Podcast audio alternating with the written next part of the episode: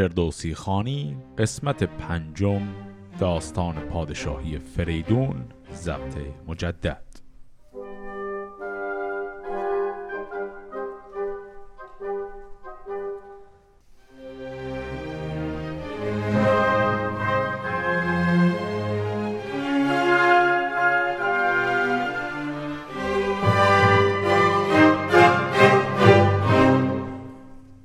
در قسمت قبل دیدیم که فریدون با شکست دادن زحاک و اسیر کردن او در کوه دماوند حالا خودش به پادشاهی رسیده و حالا میخوایم داستان پادشاهی فریدون رو به این شکل شروع کنیم. فریدون چو شد بر جهان کامگار، ندانست جز خیشتن شهریار. به رسم کیان گاه و تخت مهی، بیاراست با تاج شاهنشهی. به روز خجسته سر مهرماه، به سر برنهاد آن کیانی کلاه. زمانه بیاندوه گشت از بدی، گرفتند هر کس ره بخردی. دل از داوری ها بپرداختند، به داین یکی جشن نو ساختند. نشستند فرزانگان شادکام، گرفتند هر یک ز یاقوت جام. می روشن و چهره شاه نو، جهان نوز داد و سر ماه نو. بفرمود تا آتش افروختند، همه عنبر و زعفران سوختند. پرستیدن مهرگان دین اوست، تن آسانی و خوردن آیین اوست. اگر یادگار است از او ماه و مهر، بکوش و به رنجیچ من مای چهر. ورا بود جهان سالیان پانصد، نیفگند یک روز بنیاد بد. جهان چون بروبر نماند ای پسر، تو نیز آز مپرست و اندوه مخر. خب این شروع داستان پادشاهی فریدونه. دیدیم که خب گفت که سر ماه مهر ایشون تاج شاهی رو بر سر میگذاره و همه کشور پر از داد و عدالت و خوبی میشه. یه نکته ای هم اینجا بود، گفت که پرستیدن مهرگان دین اوست، که خب همون آیین زرتشتی هست. و گفت تناسانی و خوردن آیین اوست. این کلمه تناسانی در فارسی امروز معنای مثلا تنبلی و این چیزها میده و ممکنه یه مقداری باعث بدخوانی و بدفهمی اینجا بشه، چون به نظر میاد که انگار داره میگه فریدون عادت به تنبلی داشته و خیلی هم تنبلیش چیز خوبی بوده. قضیه کلن از این قراره که در چارچوب فکری شاهنامه رسیدن به آسایش تن و بدن الزاما چیز بدی نیست، صرفا در جای خودش باید باشه. یعنی خوشی و شادی و سورسات و شرابخوری و غذای خوب خوردن و استراحت کردن و اینا هیچ کدوم چیز بدی نیست. به تن و بدن رسیدن و لذت بردن از بقولی لذایز دنیا اصلا چیز بدی در دیدگاه شاهنامه نیست، صرفا جای بد میشه که در جایگاه خودش نباشه. یعنی مثلا وقت جنگ اگر کسی به خورد و خوراک بخواد بپردازه، خب کار ناپسندیه، ولی در کل به معنی نیست که خوردن و آسایش و اینها چیزهای بدی هن. حالا که پادشاهی فریدون شروع شده، میخوایم برگردیم سراغ مادر فریدون که مدتی ازش خبری نیست. فرانک نه آگاه بود زین نهان، که فرزند او شاه شد بر جهان. ز زحاک شد تخت شاهی تهی، سر آمد بر او روزگار بهی. پس آگاهی آمد ز فرخ پسر، به مادر که فرزند شد تاجور. نیایش کنان شد سر و تن بشست، به پیش جهان داور آمد نخست. نهادان سرش پست بر خاک بر، همی خواند نفرین به زحاک بر. همی آفرین خواند بر کردگار، بر آن شادمان گردش روزگار. از آن پس هر آن کس که بودش نیاز، همی داشت روز بد خیش راز. نهانش نوا کرد و کس را نگفت، همی راز او داشت اندر نهفت. یکی هفته زین گونه بخشید چیز، چونان شد که درویش نشناخت نیز. دیگر هفته مر بزم را ساز کرد، سر بدرهای درم باز کرد. بیاراست چون بوستان خان خیش، مهان را همه کرد مهمان خیش. از آن پس همه گنج آراسته، فراز آورندش نهان خواسته. همه گنج ها را گشادن گرفت، نهاده همه رای دادن گرفت. گشادن در گنج را گاه دید، درم خار شد چون پسر شاه دید. همان جامه و گوهر شاهوار، همان اسب تازی به زرین فسار، همان جوشن و خود و زوپین و تیغ، کلاه و کمر هم نبودش دریغ. همه خواسته بر شتر بار کرد، دل پاک سوی جهاندار کرد. فرستاد نزدیک فرزند چیز، زبانی پر از آفرین داشت نیز. چنان خواسته دید شاه زمین، به پذرفت بر مام کرد آفرین. بزرگان لشکر چو بشناختند، بر شهریار جهان تاختند. که ای شاه پیروز یزدان شناس، ستایش مرو را و زویت سپاس. چون این روز روزت فزون باد بخت، بداندیشگان را نگون باد بخت. همه زر و گوهر برامیختند، به تخت سپهبد فرو ریختند. همان مهتران از همه کشورش، بدان فرخی صف زده بر درش. ز یزدان همی خواستند آفرین، بران تخت و تاج و کلاه و نگین.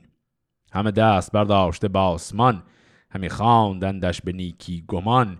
که جاوید باد این چنین شهریار، برومند باد این گزین روزگار.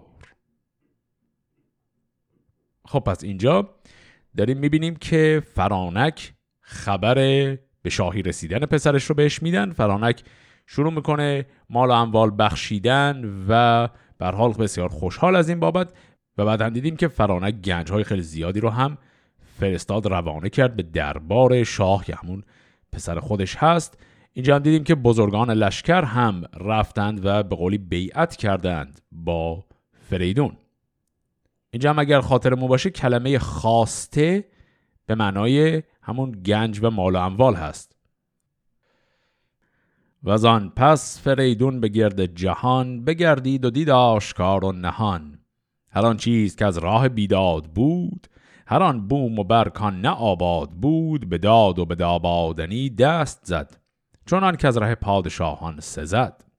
بیاراست گیتی به سان بهشت، به جای گیا سرو و گلبن بکشت. از آمل گذر سوی تمیشه کرد، نشستن در آن نامور بیشه کرد. کجا کرجهان گوش خانی همی، جز نیز نامش ندانی همی. خب اینجا هم یه چند تا نکته کوچک گفته شد درباره فریدون. گفت که خب فریدون شروع کرد در سرتاسر این قلمروش گشتن و فهمیدیم که رفت به سمت منطقه آمل که در تبرستان هست و بعد از اون رفت به سمت تمیشه. تمیشه نام جنگلی هست در همون منطقه تبرستان و اونجا رو هم گفت که نشستن در آن نامور بیشه کرد، یعنی اونجا رو کرد پایتخت خودش. پس کاخ پادشاهی و مقر شاهی فریدون در جنگل تمیشه است در منطقه تبرستان. یک کلمه هم اینجا داشتیم، گفت که به جای گیا سرو و گلبن بکشت. این کلمه گیا امروزه همون گیاه هست که خب همه انواع گیاهان هست، اما توی این بحث گیا به معنای علف هرز و گیاهان خودرو هست. یعنی میگه که این گیاهان و علفها و چیزهای به درد نخور رو کندن و به جاش سرو و گل کاشتن که خیلی نشانه زیبایی و آبادانیه. یک کلمه دیگری هم داشتیم وقتی گفت که در اونجا در منطقه همون تبرستان پایتخت خودش رو بنا کرد، گفت کجا کرجهانگوش خانی همی. این کلمه کرجهانگوش اسم اینجا هست.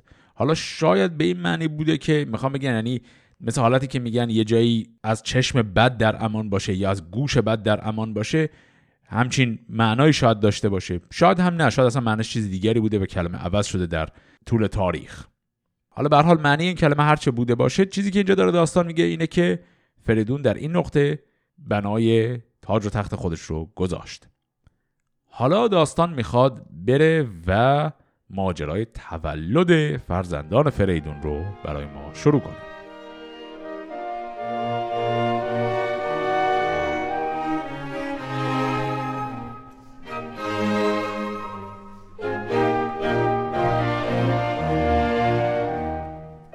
ز سالش چو یک پنجه اندر کشید، سه فرزندش آمد گرامی پدید.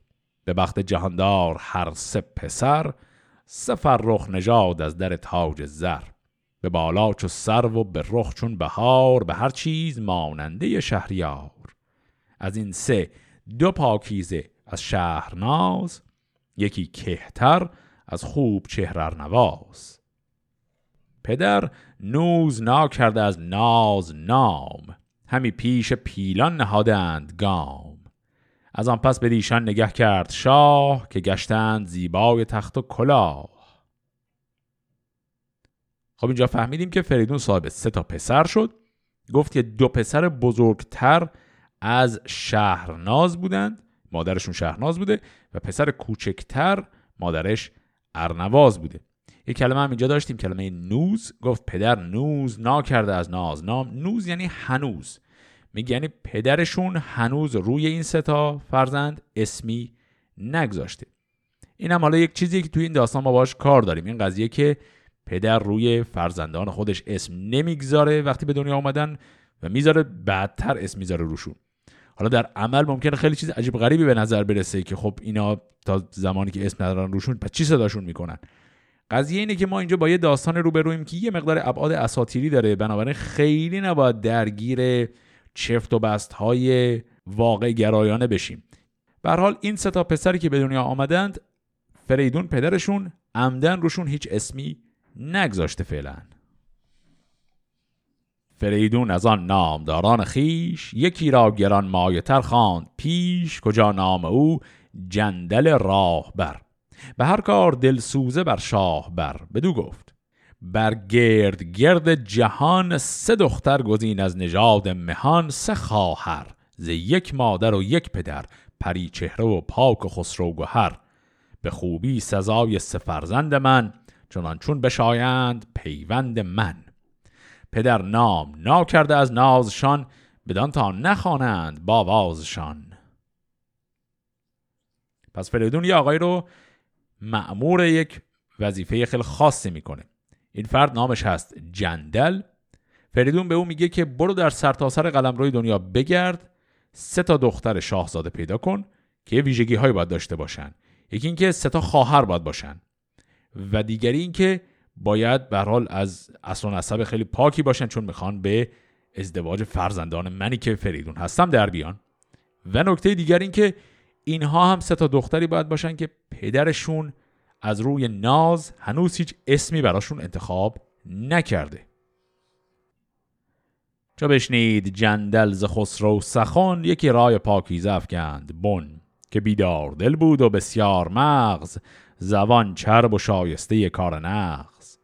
یکایک از ایران سرندر کشید، پژوهید و هر گونه گفت و شنید. به هر کشوری که از جهان مهتری، به پردندرون داشتی دختری.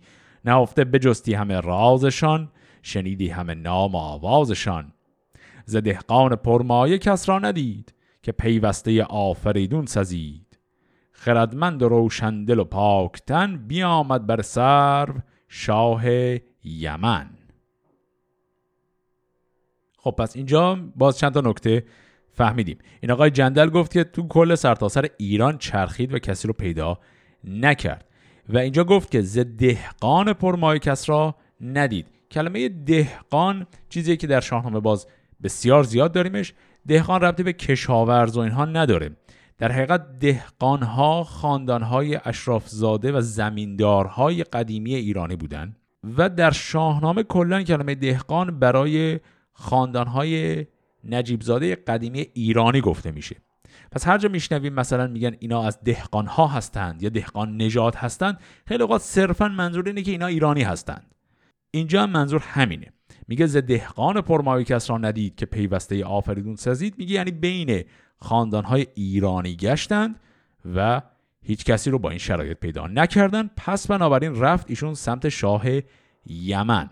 نام شاه یمن همینجا اومد، گفت اسمش هست صرف. خب حالا این آقای جندل میره سراغ پادشاه یمن به نام صرف. نشان یافت جندل مرو را درست، سه دختر چنان کافریدون بجوست. خرامان بیامد به نزدیک سرو، ز شادی چو پیش گلندر تزرف. زمین را ببوسید و چربی نمود، بران کهتری آفرین برفزود. به جندل چنین گفت شاه یمن که بی آفرینت مبادا دهن. چه پیغام داری چه فرماندهی، فرستاده ای گر گرامی مهی. بدو گفت جندل که خرم بدی، همیشه ز تو دور دست بدی. از ایران یکی کهترم چون شمن، پیام آوریده به شاه یمن. درود فریدون فرخت هم، سخن هرچه پرسی تو پاسخت هم. تو را آفرین از فریدون گرد، بزرگان کسی کو نداردش خورد. خب اینجا توی همون سلام و احوال پرسی اولی که آقای جندل با شاه یمن داشت یکی دو تا جمله است که شاید توضیح بخواد. یکی اینجا که گفت خرم بدی، این بدی شکل کوتاه شده همون بادیه، یعنی صیغه دعایی از بودن. خرم بدی یعنی خرم بادی، یا به عبارت خرم باشی. و بعد هم گفت که از ایران یکی کهترم چون شمن. کلمه شمن توی شاهنامه اکثر اوقات وقتی میاد به معنای بت پرسته. حالا اینجا یعنی چی میگه من مثل یک بت پرست هستم؟ منظورش اینه که همونطور که بت پرست میره در خدمت بت که او رو بپرسته، منم اومدم اینجا عرض ادب به شما بکنم. این رو به عنوان یک شیوهی برای احترام به طرف مقابل داره میگه. حالا این سلام احوال پرسی رو که کرد، حرف اصلیش رو این آقای جندل میخواد به این شکل بزنه. مرا گفت شاه یمن را بگوی، که برگاه تا مشک بوید ببوی. همیشه تنازاد بادت رنج، پراگنده رنج و پراگنده گنج. بدانه سر مایه تازیان، که از اختر بدی جاودان بیزیان. که شیرین تر از جان و فرزند و چیز، همانا که چیزی نباشد به نیز. پسندیده تر کس ز فرزند نیست، چو پیوند فرزند پیوند نیست. به سه دیده اندر جهان گر کس است، سه فرزند ما را سه دیده بس است. گرامی تر از دیده آن را شناس، که دیده به دیدنش دارد سپاس. چه گفتان خردمند پاکیزه مغز، کجا داستان زد به پیوند نغز. که پیوند کس را نیاراستم، مگر کش به از خیشتن خواستم. خرد یافت مرد نیکی سگال، همی دوستی را نجوید همال. که خرم به مردم بود روزگار، نه نیکو بود بی سپه شهریار. مرا پادشاهی آباد هست، همان گنج و مردان و بنیاد هست. سه فرزند شایسته تاج و گاه، اگر داستان را بود گاه و گاه. ز هر کام و هر خواسته بی نیاز، به هر آرزو دست ایشان دراز. مرین سه گران مایه را در نهفت، به باید همی شاهزاده سه جفت. ز کاراگهان آگهی یافتم، بدان آگهی تیز بشتافتم. کجا از پس پرده پوشیده روی، سه پاکیزه داری تو ای نامجوی. مران هر سه را نوز ناکرده نام، چو بشنیدم این شد دلم شادکام. که ما نیز نام فرخ نژاد، چون اندر خرایت نکردیم یاد. کنون این گرامی دو گونه گوهر، بباید برامیخت یک بادگر. سپوشید رخ را سدیهیم جوی، سزا را سزا کار بی گفت و گوی. فریدون پیامم بر این گونه داد، تو پاسخ گزاران چه آید یاد. پس اینجا حرف آقای جندل رو شنیدیم. کل این چیزهایی که گفت همون ابتداش گفت که اینها حرفهای من از جانب فریدونه، و بعد تمام چیزهایی که شنیدیم اون شخص اول شخص گویندش همون فریدون بود. پس پیغام فریدون رو آقای جندل داد و کلیات حرفش هم واضح بود. گفت من سه تا پسر دارم و به هر حال در جایگاه شاهی به این بزرگی که هستم، این سه تا پسر من جفت در حد و اندازه و قواره خودشون میخوان. و من هم شنیدم تو هم سه تا دختر داری که عین همین که من پسرام رو اسمی روشون نذاشتم، تو هم عین این کارو برای دختران خودت کردی و من میخوام این سه دختر رو یک جا خواستگاری کنم برای سه پسر خودم. پیامش چو بشنید شاه یمن، بپژمرد چون زاب گنده سمن. همی گفت اگر پیش بالین من، نبینم سه ماه جهان بین من. مرا روز روشن بود تار شب، نباید گشادن به پاسخ دو لب. شتابش نباید به پاسخ کنون، مرا چند راز است با رهنمون. بر ایشان گشاده کنم راز من، بر نیک و بد هند همباز من. اینجا هم کلمه هند که شنیدیم یعنی هستند. پس ایشون داره میگه که من به هر حال دلتنگ این دختران خودم میشم، ستاره یه جا بدم بره، و داره میگه من میرم با مشاوران خودم صحبت میکنم در این زمینه، ببینم چه حرفی میشه زد. فرستاده را زود جای گزید، پس آنگه به کار اندرون بنگرید. بیامد در بار دادن ببست، بدن بو اندیشگان در نشست. فراوان کس از دشت نیزه وران، بر خویش خواند آزموده سران.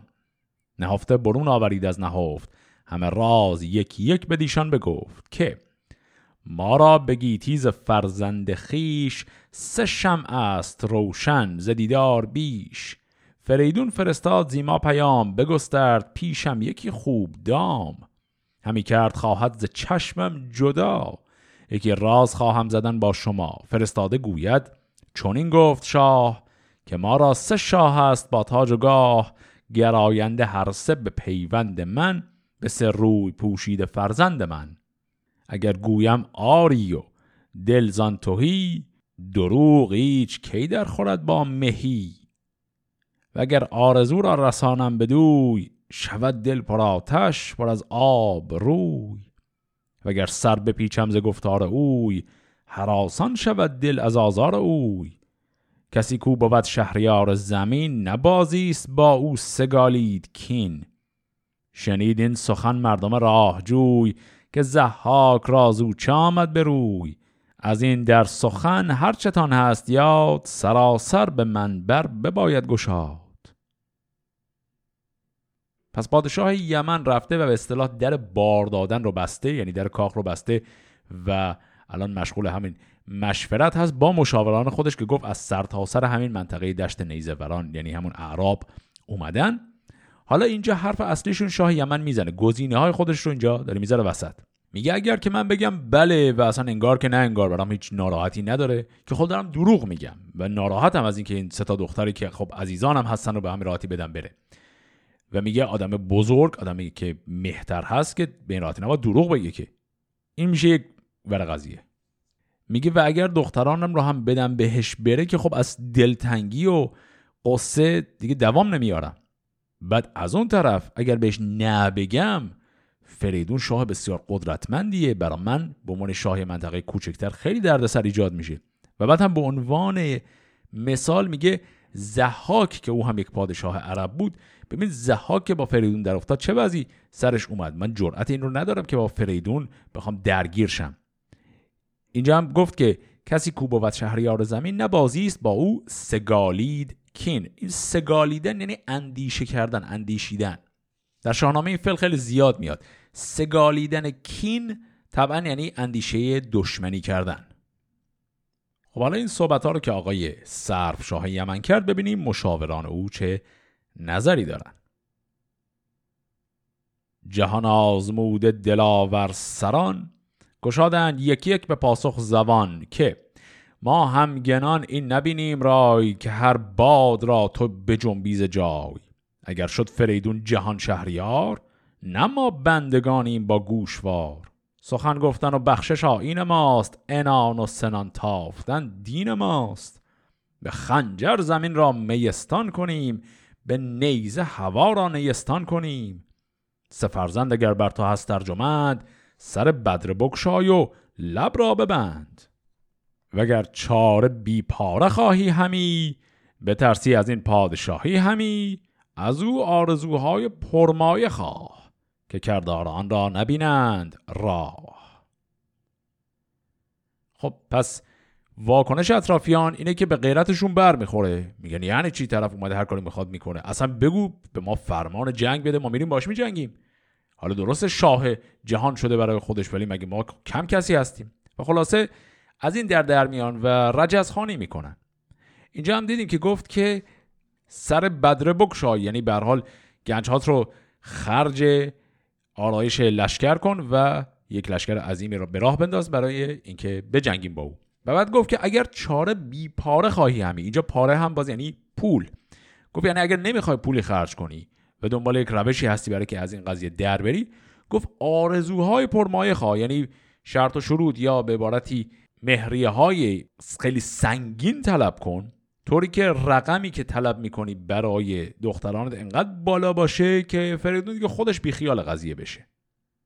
پس این گزینه ها رو الان به صرف دارن میگن و صرف از هیچ کدوم از این دو گزینه اصلا خوشش نمیاد. به این شکل: چو بشنید از آن کاردانان سخن، نه سردید آن را به گیتی نه بن.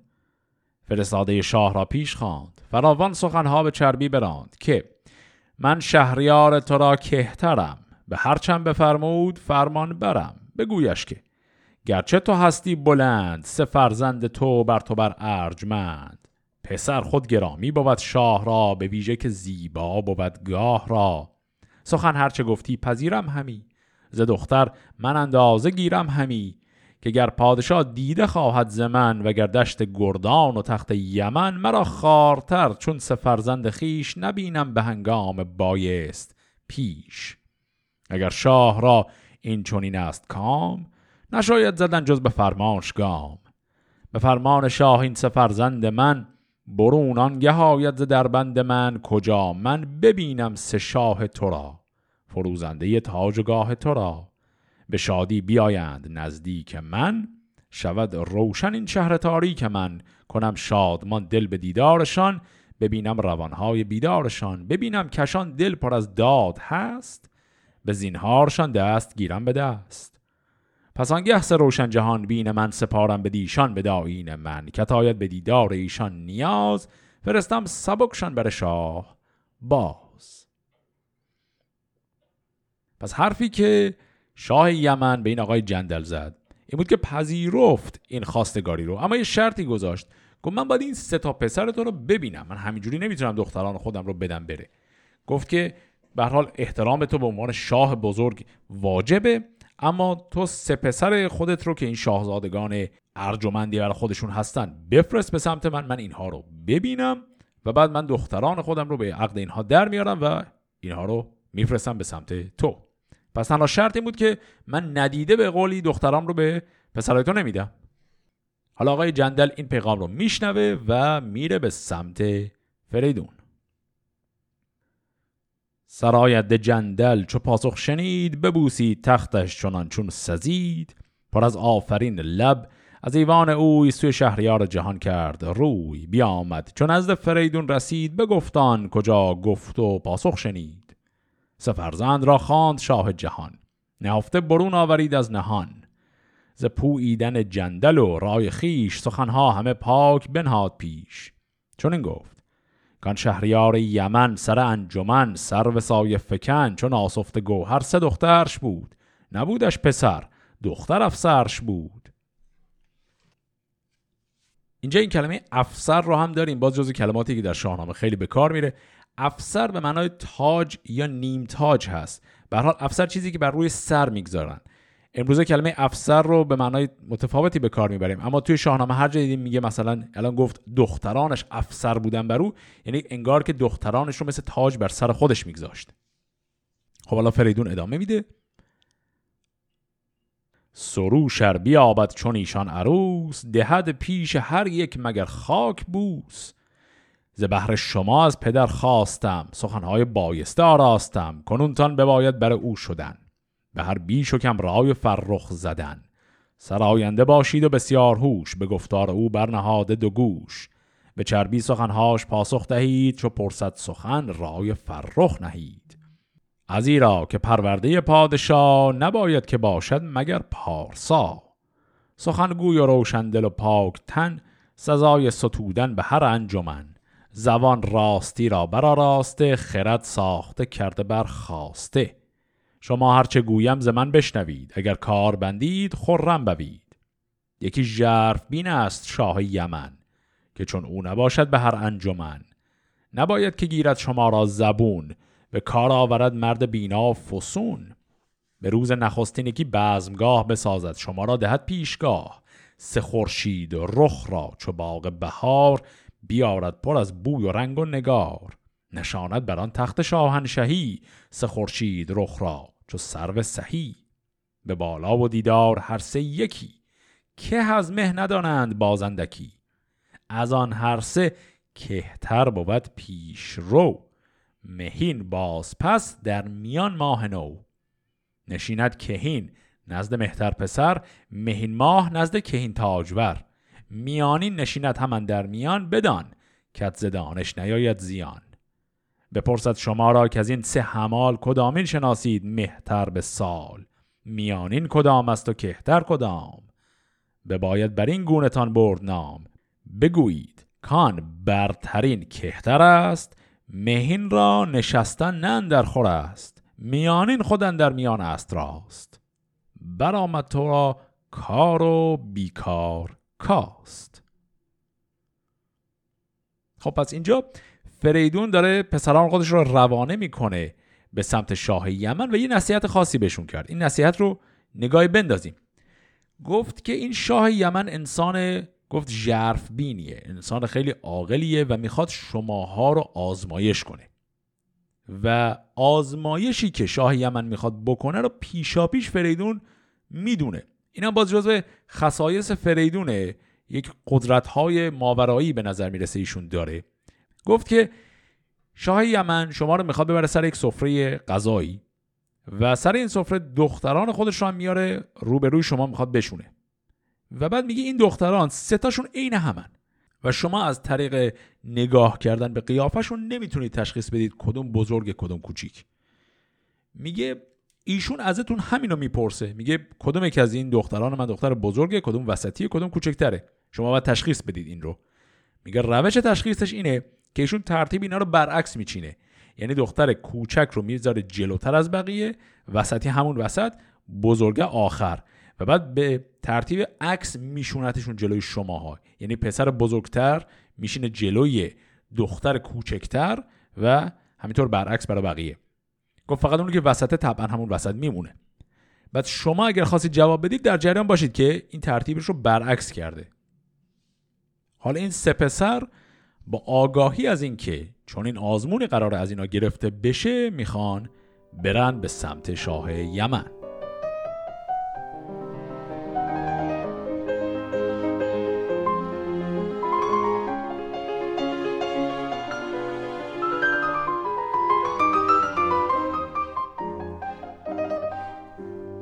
گران مایه و پاک هر سه پسر نهاده همه دل به گفت پدر ز پیش فریدون برون آمدند پر از دانش و پرفسون آمدند جز از رای و دانش چند در خورد پسر را که چونان پدر پرورد برفتند و هر سه برا راستند ابا خیشتن موبدان خواستند کشیدند با لشکری چون سپهر همه نامداران خورشید چهر چون از آمدنشان شد آگاه صرف بیاراست لشکر چو پر تزرف فرستادشان لشکری گشن پیش چه بیگان فرزانگان و چه خیش شدند این سپرمایان در یمن برون آمدند از یمن مرد و زن همه گوهر و زعفران ریختند همه مشک با می برامیختند همه یال اسپان پر از مشک و می پراگند دینار در زیر پی یکی کاخ آراسته چون بهشت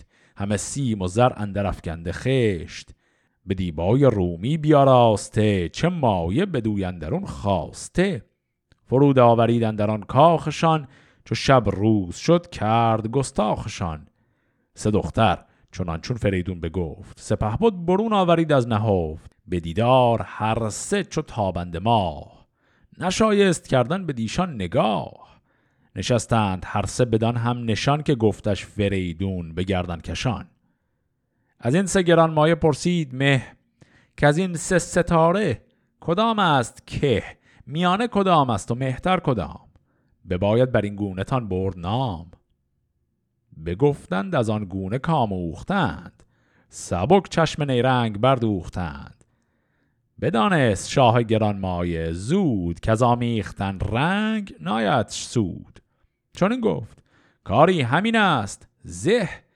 مهین را به مه داد و که را به که. خب اینجا دیدیم که دقیقا همون اتفاقی که فریدون حد میزد افتاد و این دخترها رو به ترتیب برعکس گذاشته بود، از پسر بزرگتر پرسید که کدوم یک از این دخترها دختر کوچکتره، کدوم بزرگتر، کدوم میانی و اینا، چون فریدون گفته بود جواب درست رو دادن. و اینجا هم شاه یمن این دختران رو به همون ترتیب سنی داد به همین پسران. این کلمه زه رو هم که شنیدیم، زه یک کلمه در فارسی قدیم زیاد به کار میرفته، در شاهنامه هم بارها خواهیم داشتش، به معنای احسنته. هر وقت که کسی میگه زه یعنی احسنت، آفرین. خب پس الان این مجلس شام تازه حالا میخواد شروع بشه. بدانگه که پیوسته شد کارشان، به هم در کشیدند بازارشان، سه افسرور از پیش سه تاجور، رخانشان پر از خی ز شرم پدر، سوی خانه رفتند با ناز و شرم، پر از رنگ رخ لب پر آوای نرم. کلمه خی هم که اینجا داشتیم، خی یعنی عرق. گفت رخانشان پر از خی ز شرم پدر، یعنی از خجالت پدر عرق کرده بودن. بدانگه که می چیره شد بر خرد، کجا خواب آسایش اندر خورد، سبک بر سر آبگیر گلاب، بفرمودشان ساختن جای خواب. به پالیز پیش گلفشان درخت، بخفتین سه آزاده نیک بخت. سر تازیان شاه افسونگران، یکی چاره اندیشه کردن دران، برون آمد از گلشن خسروی، بیاراست آرایش جادوی، برآورد سرما و باد دمان، بدان تا سرایت بر ایشان زمان. چونان شد که بفسرد هامون و راغ، به سربر نیارست پرید زاغ. سه فرزند آن شاه افسونگشای، بجستند از آن سخت سرماز جای. بدان ایزدی فر و فرزانگی، به دفسون شاهان و مردانگی، بران بند جادو ببستند راه، نکردی هیچ سرما به دیشان نگاه. خب اینجا یه اتفاق عجیب دیگری افتاد. آزمون اول که تمام شد و اینها شامشون رو که با هم خوردن، این دختران برگشتن خونهشون، یعنی هنوز به اون عقد رسمی در نیومدن، صرفا اومدن اینجا یک شام خوردن. و حالا برای این سه تا پسر هم یک جای خوابی مهیا کردن. بعد گفت که این شاه تازیان، یعنی همین جناب آقای صرف، شب که شد یک جادویی به کار برد و این جادو هم باز ادامه همون آزمون‌هایی که ایشون در از اینا میگیره، میخواد ببینه این سه تا پسر واقعا در اون ابعاد قدرت و شاهزادگی پدرشون هستن یا نه. چه کار کرد؟ اومد و یک باد سردی رو روانه کرد به سمت اینها. یکی دو تا کلمه سخت هم اینجا داشتیم. یکی گفت چنان شد که بفسرد هامون و راغ. این فسردن امروزه در فارسی معاصر افسردن به معنای مثلا ناراحت شدن به کارش میبریم، اما فسردن یا افسردن در معنای قدیم یعنی یخ زدن. پس این که گفت چنان شد که بفسرد هامون، یعنی کلون دشت شروع کرد یخ زدن. و کلمه راغ هم که بعدش شنیدیم، راغ به دامنه کوه گفته میشه. این اصطلاح هامون و راغ معمولا این دوتا کلمه خیلی جاها با هم میان. خب حالا این سه تا پسر اما به دلیل اینکه پسران همین فریدون بودن، تونستن بر این جادو غلبه کنن و این باد سرد که باعث شده بود کل این دشت یخ ببنده بر اینها تأثیری نداشت. حالا صبح که میشه شاه یمن میره ببینه اینا چه وضعی دارن. چو خورشید برزد سر از تیر کوه، بیامد سبک مرد افسون پژوه، به نزد سه داماد آزاد مرد، که بیند رخانشان شده لاجورد. فسرده به سرما و برگشته کار، بمانده سه دختر بدو یادگار. چون این خواست کردن به دیشان نگاه، نبر آرزو گشت خورشید و ماه. سه آزاده را دید چون ماه نو، نشسته بران خسرویگاه نو. بدانست کفسون نیاید به کار، نباید بدین برد خود روزگار. نشستنگهی ساخت شاه یمن، همه نامداران شدند انجمن. در گنج های کهن کرد باز، گشادان که یک چند گه بود راز. سه خورشید رخ را چو باغ بهشت، که موبد چون ایشان صنوبر نکشت. ابا تاج با گنج نادید رنج، مگر زلفشان دیده رنج شکنج. بیاورد هر سه به دیشان سپرد، که سه ماه نو بود و سه شاه گرد. به پیش همه موبدان صرف گفت، که زیبا بود ماه را شاه جفت. بدانید که این سه جهان بین من سپردم به دیشان به داین من. بدان تا چو دیده بدارندشان، چو جان پیش دل برگمارندشان. خروشید و بار عروسان ببست، ابر پشت شرز حیونان مست.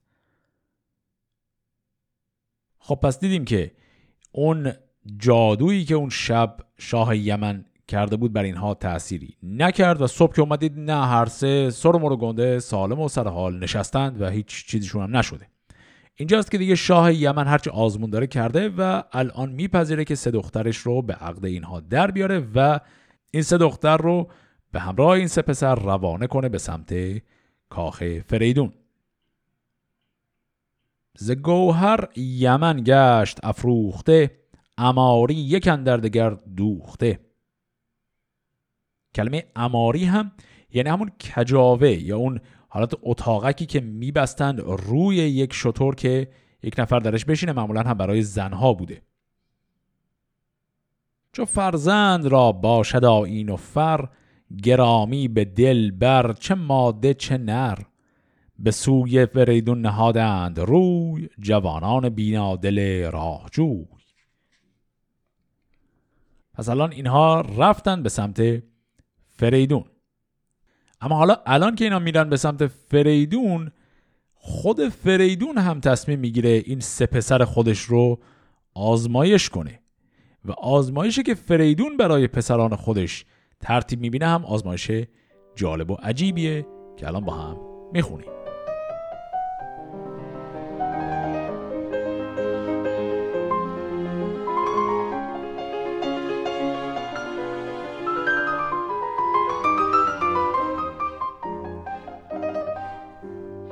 چون از بازگردیدن این سه شاه شد آگه فریدون، بیامد به راه. ز دلشان همی خواست که آگه شود، ز بدها گمانیش کوتاه شود. بیامد به سان یکی اژدها، که از او شیر گفتی نیابد رها. خروشان و جوشان به جوشندرون، همی از دهانش آتش آمد برون. چو هر سه پسر را به نزدیک دید، به گردن درون کوه تاریک دید. برانگیخت گرد و برآورد جوش، جهان شد از آوای او با خروش. خب پس آزمونی که فریدون اینجا ترتیب می‌بینه اینه که خودش رو تبدیل به یک اژدهایی میکنه. در قامت یک اژدهای بزرگی یهو میره به سمت اینها، میخواد ببینه واکنش این سه تا پسر چیه. اگر خاطرتون باشه کمی قبلتر در قسمت قبل گفته بودم که فریدون جادوگری یاد میگیره و گفتم فریدون این جادوگری یاد گرفتنش رو دو جا استفاده میکنه. یه جاش دقیقاً همونجا بود که داستان تازه جادوگری رو گفته بود، دیدیم که اون کار عجیبی که برادرانش کرده بودند و قصد جانش رو کردند ازش تونست نجات پیدا کنه به کمک جادو. حالا اینجا هم باز توان جادوی خودش رو داره به کار میگیره برای اینکه تبدیل بشه به یک اژدها و پسران خودش رو آزمایش کنه. حالا اول میره سراغ پسر بزرگتر ببینه واکنش او به چه شکله. بیامد دمان سوی مهتر پسر، که او بود پرمایه تر تاجور. مهین گفت با اژدها روی جنگ، نبیند خرد یافت مرد سنگ. سبک پشت بنمود و بگریخت زوی، پدر زی برادرش بنهاد روی. میانین برادر چون او را بدید، کمان را به زه کرد و اندر کشید. مرا گفت اگر کارزار است کار، چه شیر دمنده چه جنگی سوار. چو کهتر پسر نزد ایشان رسید، خروشید کان اژدها را بدید. بدو گفت که از پیش ما باز شو، نهنگی تو بر راه شیران مرو. گرت نام شاه فریدون به گوش رسیده است، هرگز بدین سان مکوش. که فرزند اویم هر سه پسر، همه گرزداران پرخاش خر. گر از راه بی راه یک سو شوی، وگر برن هم تفسر بدخوی. فریدون فرخ چو بشنید و دید، هنرها بدانست و شد ناپدید. برفت و بیامد به دروازه پیش، چنانچون رو سزا بود به داین خیش. خب اینجا دیدیم که فریدون به سمت هر سه تا پسر رفت، به ترتیب سنیشون هم رفت جلو و واکنش این سه تا پسر رو هم دیدیم. حالا این واکنش ها رو مروری هم بکنیم. اولین پسر گفت که شرط احتیاط بر اینه که آدم با اژدها نجنگه، اژدها میاد سراغت و فرار کن، عاقلانه ترین کار اینه که فرار کنی. این شد واکنش نفر اول. پسر دوم برعکسش رو انجام داد، گفت من از جنگیدن با اژدها هراسی ندارم، شمشیرشو در آورد و گفت میخوام برم باهاش بجنگم. پسر سوم اما واکنشش جالبتر بود، شروع کرد حرف زدن با این اژدها و داد زد رو به اژدها و گفت که تو میدونی ما کی هستیم؟ ما پسران فریدون هستیم، فرار کن از پیش ما وگرنه ما نابودت میکنیم. یعنی اولی در رفت، دومی شمشیر کشید، سومی شروع کرد نهیب زدن. این کلمه هم اینجا داشتیم، کلمه نهنگ. این نهنگ هم باز جز واژگانی که بسیار در شاهنامه خواهیم داشتش. نهنگ در زبان فارسی معاصر به اون پستاندار دریایی خیلی بزرگ میگن، یا همون وال، و در بعضی مناطق ایران مثلا به کلا هر ماهی بزرگی هم میگن نهنگ. اما در ادبیات فارسی قدیم کلمه نهنگ به معنای اون حیوانی بوده که امروزه بهش تمساح هم میگیم. پس کلا شما تو شاهنامه هر جا دیدید نوشته شده نهنگ، منظور تمساحه. الان اینجا داره میگه که تو مثل نهنگی هستی که اومدی جلوی شیران، یعنی داره مقابله خودشون با این اژدها رو به مقابله یک شیر با یک تمساح تشبیه میکنه. خب حالا فریدون غیب شد از جلوی اینها، رفت به همون قامت انسانوار خودش برگشت و الان وایساده دم دروازه منتظر که این سه تا پسرش برسن. ابا کوس و بازند پیلان مست، همان گرزه گاو پیکر به دست. بزرگان لشکر پس پشت اوی، جهان آمده پاک در مشت اوی. چو دیدند پرماویگان روی شاه، پیاده دوان برگرفتند راه. برفتند و بر خاک دادند بوس، فرو مانده بر جای پیلان کوس.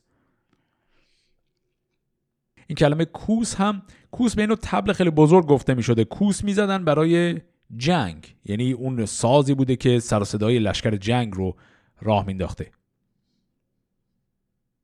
پدر دست بگرفت و بنواختشان، برانداز بر پایه ها ساختشان. چون آمد به کاخ گران مایه باز، به پیش جهان داور آمد به راز. همی آفرین کرد بر کردگار، که زو دید نیک و بد روزگار.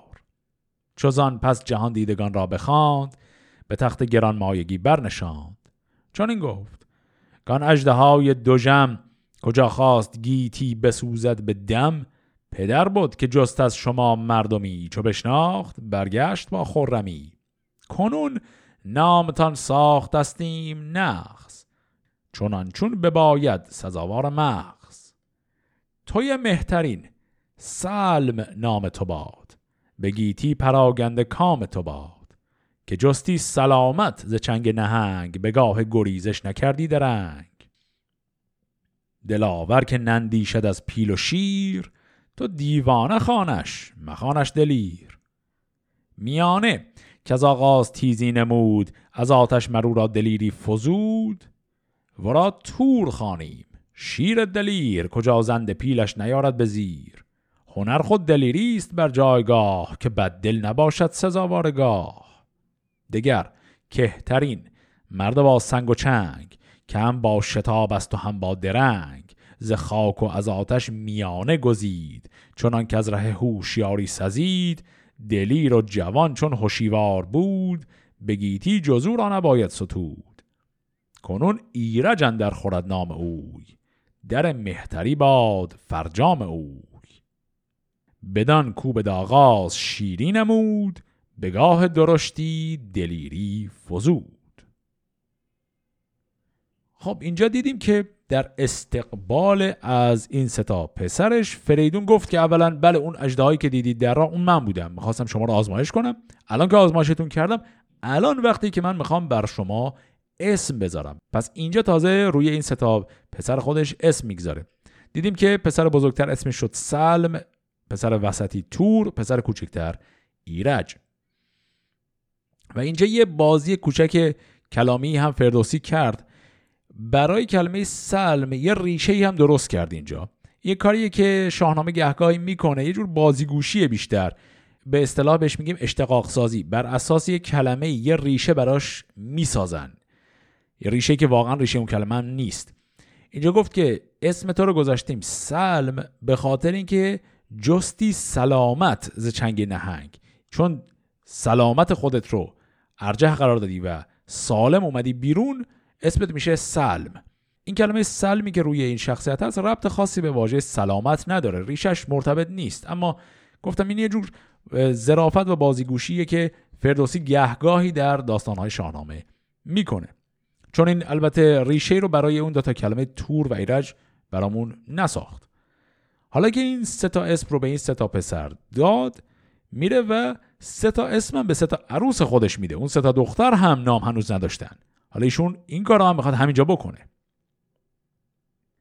به نام پری چهرگان عرب، کنون برگشایم به شادی دو لب. زن سلم را کرد نام آرزوی، زن تور را ماه آزاد خوی. زن ایرج نیک پی را سهی، کجا بود به خوبی سهیلش رهی. پس از اختر گرد گردان سپهر، که اختر شناسان نمودند چهر. نوشته بیاورد و بنهاد پیش، بدید اختر نامداران خیش. به سلمندرون جست از اختر نشان، ستاره زحل دید و طالع کمان. دگر طالع تور فرخنده شیر، خداوند بهرام برخوندلیر. چو کرد اختر فرخ ایرج نگاه، حمل دید طالع خداوند ماه. از اختر بدیشان نشانی نمود، که آشوبش و جنگ بایست بود. خب این تکه آخر این داستان هم چند تا نکته مهم داشت. دیدیم که اسم این سه تا دختر رو هم گذاشت و اینجا دیگه داستان برای ما خیلی هم توضیح نداد رو چه حسابی اسم این دخترها رو گذاشت. حالا برای پسرها حداقل یه استدلالی کرد، گفت آزمایشتون کرده بودم و این صحبت‌ها. برای اینا نه، صرفا سه تا اسم آرزوی، ماه و سهی اینها رو گذاشت روی این دخترها. چیزی که مهم‌تره اتفاقی که بلافاصله بعدش افتاد، گفت که رفتن و بساط اخترشناسی رو آوردن برای اینکه طالع این سه پسر رو هم ببینن. نظام طالع‌بینی اینجوریه که نگاه میکنن کدوم برج فلکی و کدوم ستاره. این ستاره و برج فلکی هم اینجوریه که ما دوازده تا برج داریم و هفت تا ستاره یا سیاره، یعنی هفت تا جرم فلکی، اجرام فلکی هن که تو آسمون میچرخن. و برای این سه پسر، برای سلم طالع شد کمان، ستارش زحل. برای تور طالعش شد شیر، اون ستارش بهرام، بهرام همون مریخ.